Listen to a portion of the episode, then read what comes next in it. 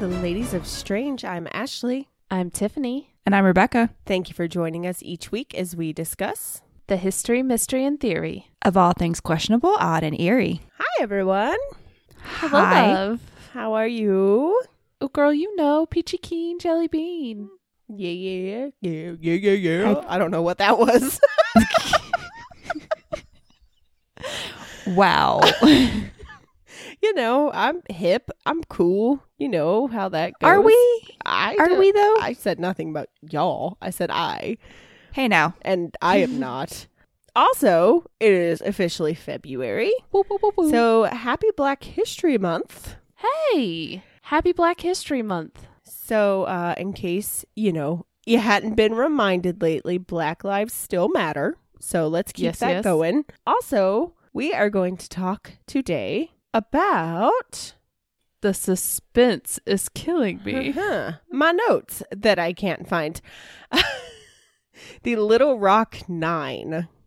oh, girl. What? Yes. I know this. Do you? Sorry. Yes. Sorry. Keep going. So yeah, we're gonna talk about them today. So we're just gonna dive on in, except for I meant to do a math problem before. Are you feeling okay? You don't math on purpose. no, I don't, and that is why I meant to do it manually before I got to the end because I had the statement I was gonna make. But I got it now, so we're good. So let's dive on in to the Little Rock Nine. On May seventeenth, nineteen fifty-four, the Supreme Court ruled segregation of America's public schools was unconstitutional under Brown versus the Board of Education of Topeka, Kansas. Took long enough. Right? Right. Were you you saying that as uh, a person in 2021 or a person uh, speaking of what happened in the 50s? In general. If we could, you know, expedite that, it would be great. Yeah. This decision was tied to the 14th Amendment, which addresses citizenship rights and equal protection under the law. Obviously, I'm not going to dive into the full 14th Amendment. If you're not familiar with it, educate yourself. Boom. And there are a lot of big words in there, so Right? I'm sure you can find like a uh, Cliff Notes version of it somewhere if you really needed to.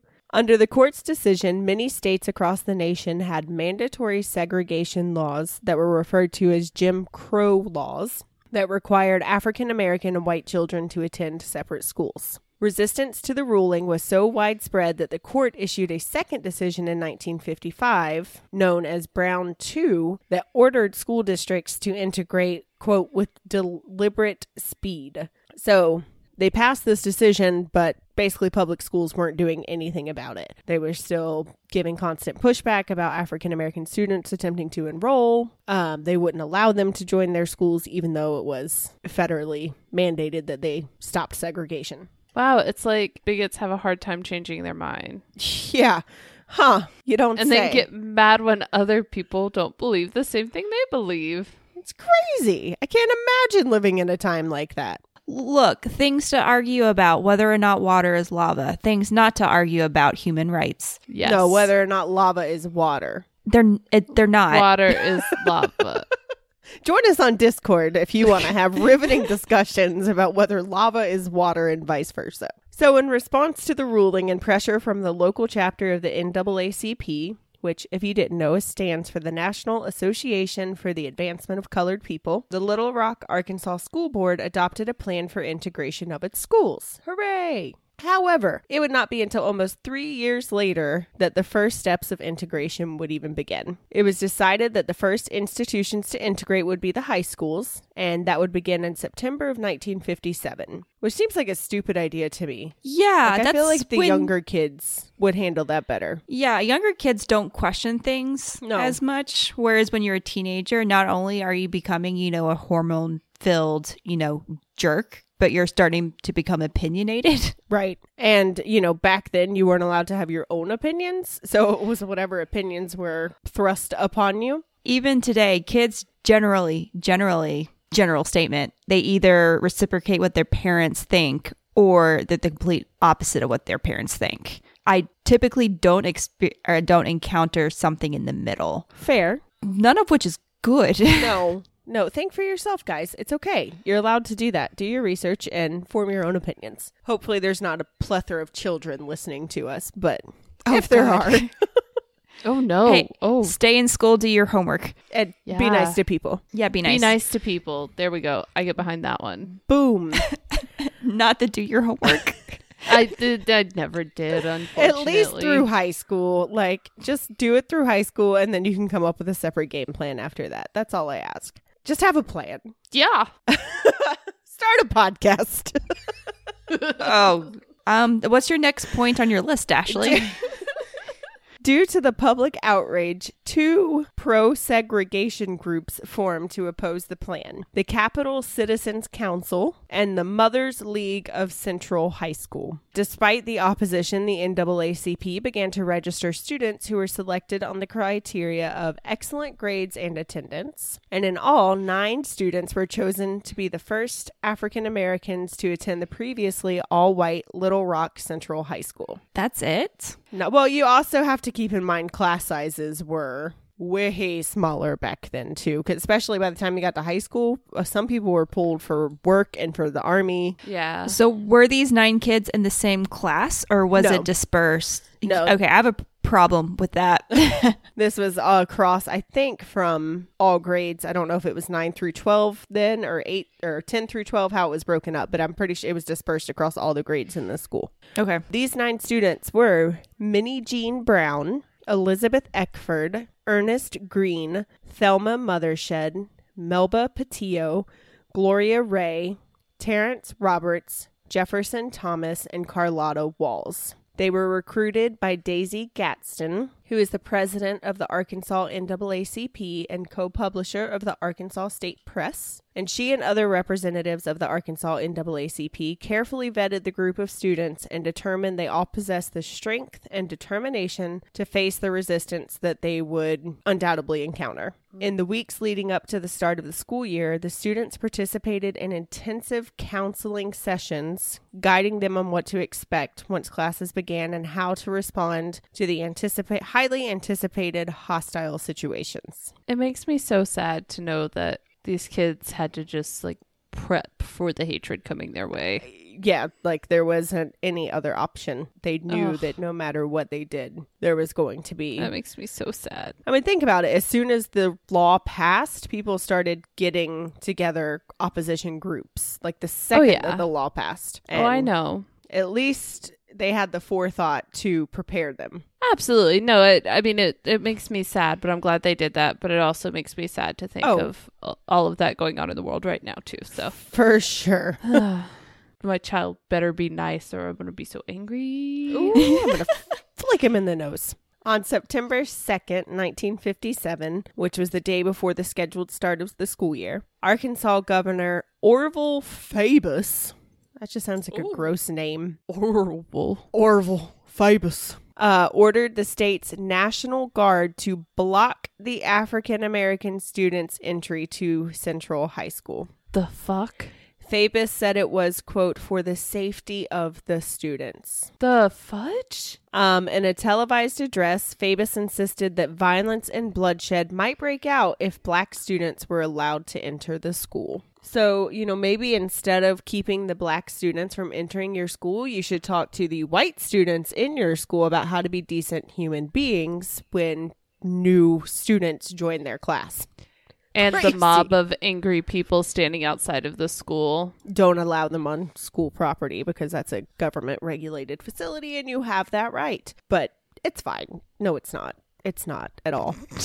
um, so the Mothers League held a sunrise service at the school on September 3rd a- as a protest against integration. That afternoon, federal judge Ronald Davies issued a ruling that desegregation would continue as planned the next day.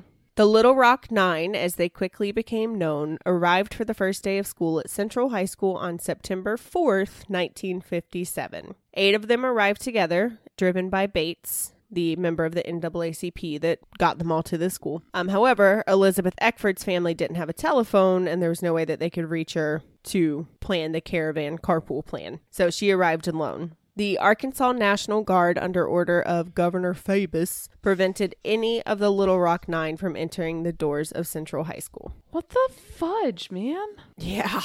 Oh. One of the most famous images you'll see if you are familiar with the Little Rock Nine, one of the most famous images you'll see is actually of Elizabeth Eckford. Um, she's got books across her chest and she's kind of looking down and she's got just angry, malicious looking group of white people surrounding her. And that's Elizabeth Eckford. She's the one that wasn't able to get with the group, so she had to walk in by herself. Um, and she just recalls, she's later noted saying just how terrified she was, and that some of the adult women continuously spat on her while she was trying to walk into school. Wow. The image was broadcast widely in the United States and abroad, bringing the Little Rock controversy to national and international attention. In the following weeks, Judge Ronald Davies began a legal proceedings against Governor Faubus and President Dwight D. Eisenhower attempted to persuade Faubus to remove the National Guard and just let the kids enter the school. Judge Davies ordered the guard removed on September 20th. Keep in mind they were supposed to start going on the 4th, and the Little Rock Police Department took over and ma- to maintain order. Um, once again on September 23rd, the Little Rock Nine attempted to enter the school for the first time. A mob of upwards of a thousand white protesters gathered outside of the school to stop them from entering the school. Are you serious? Mm-hmm. Oh my god. My, ooh. Ooh, getting hot.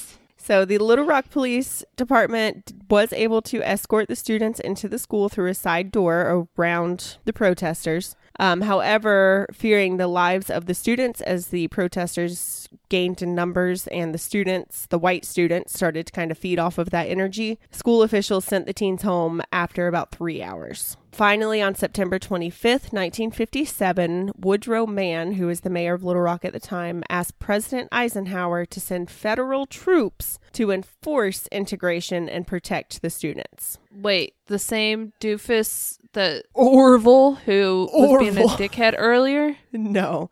Um, No. Orval was the governor, and this is the mayor of Little Rock. Okay. Okay. Sorry.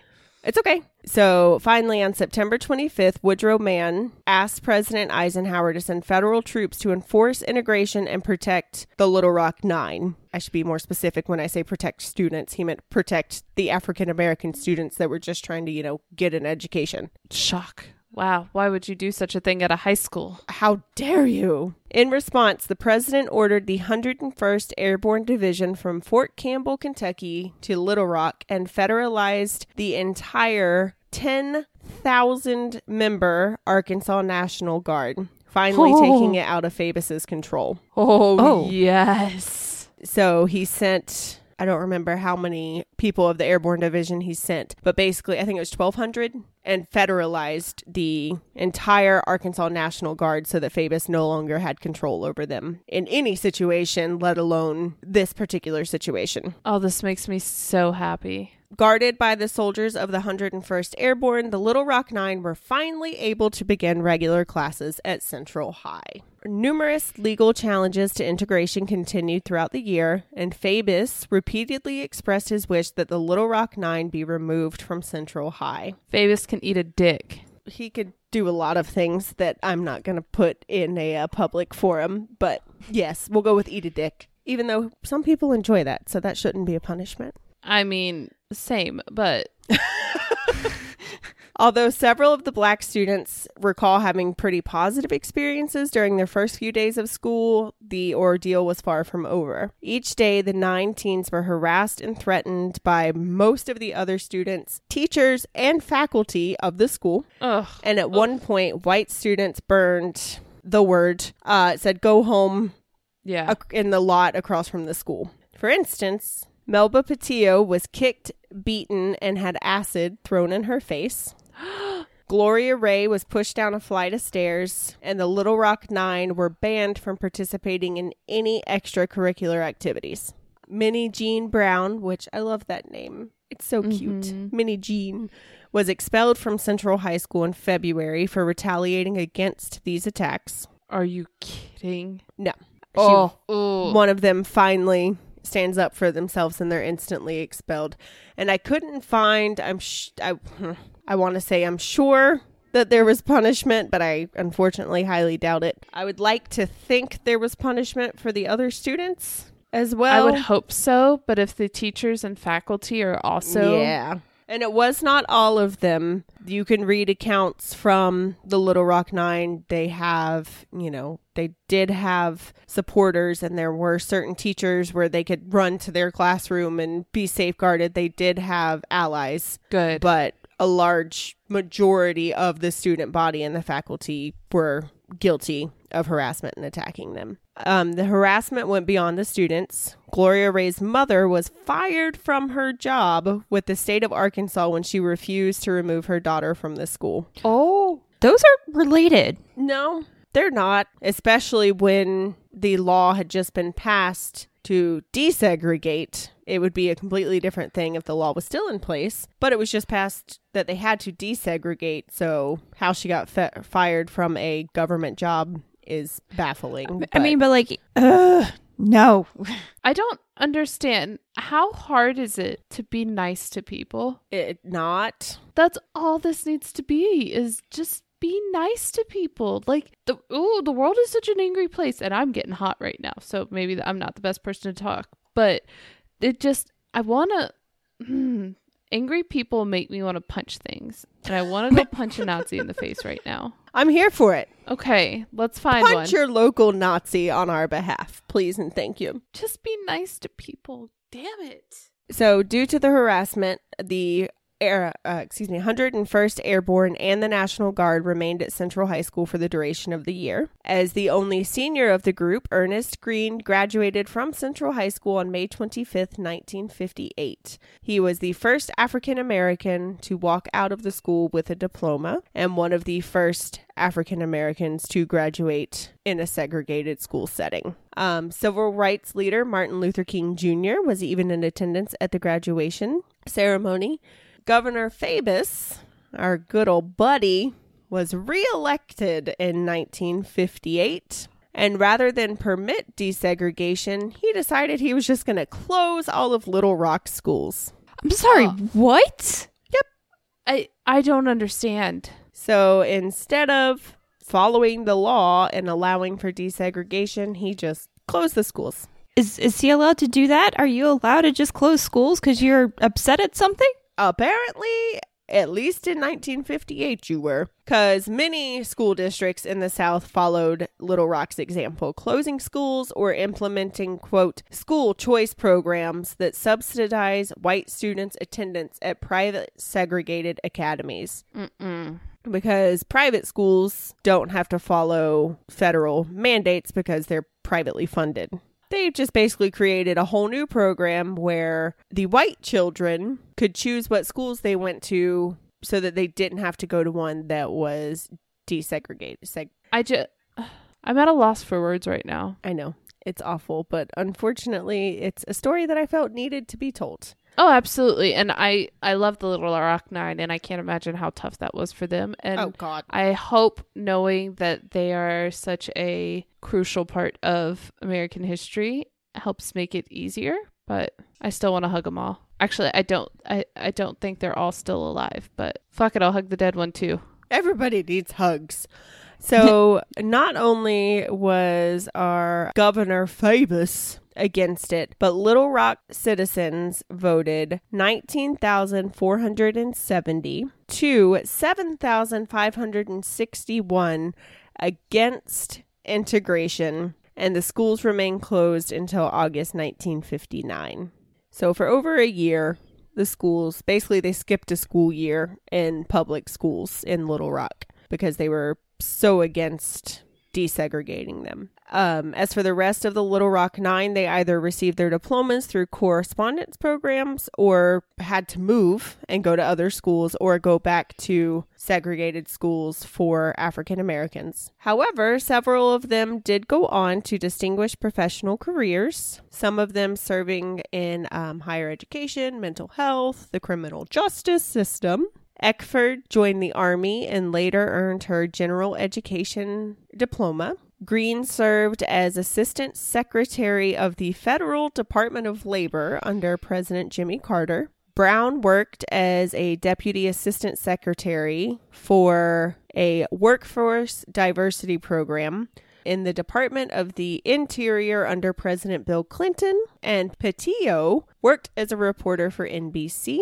Thomas served in the Army in Vietnam and earned a business degree and worked as an accountant for private companies and the Pentagon. So the group has gone on to be widely recognized for not only their independent decisions and contributions that they made, but also their significant role in the civil rights movement.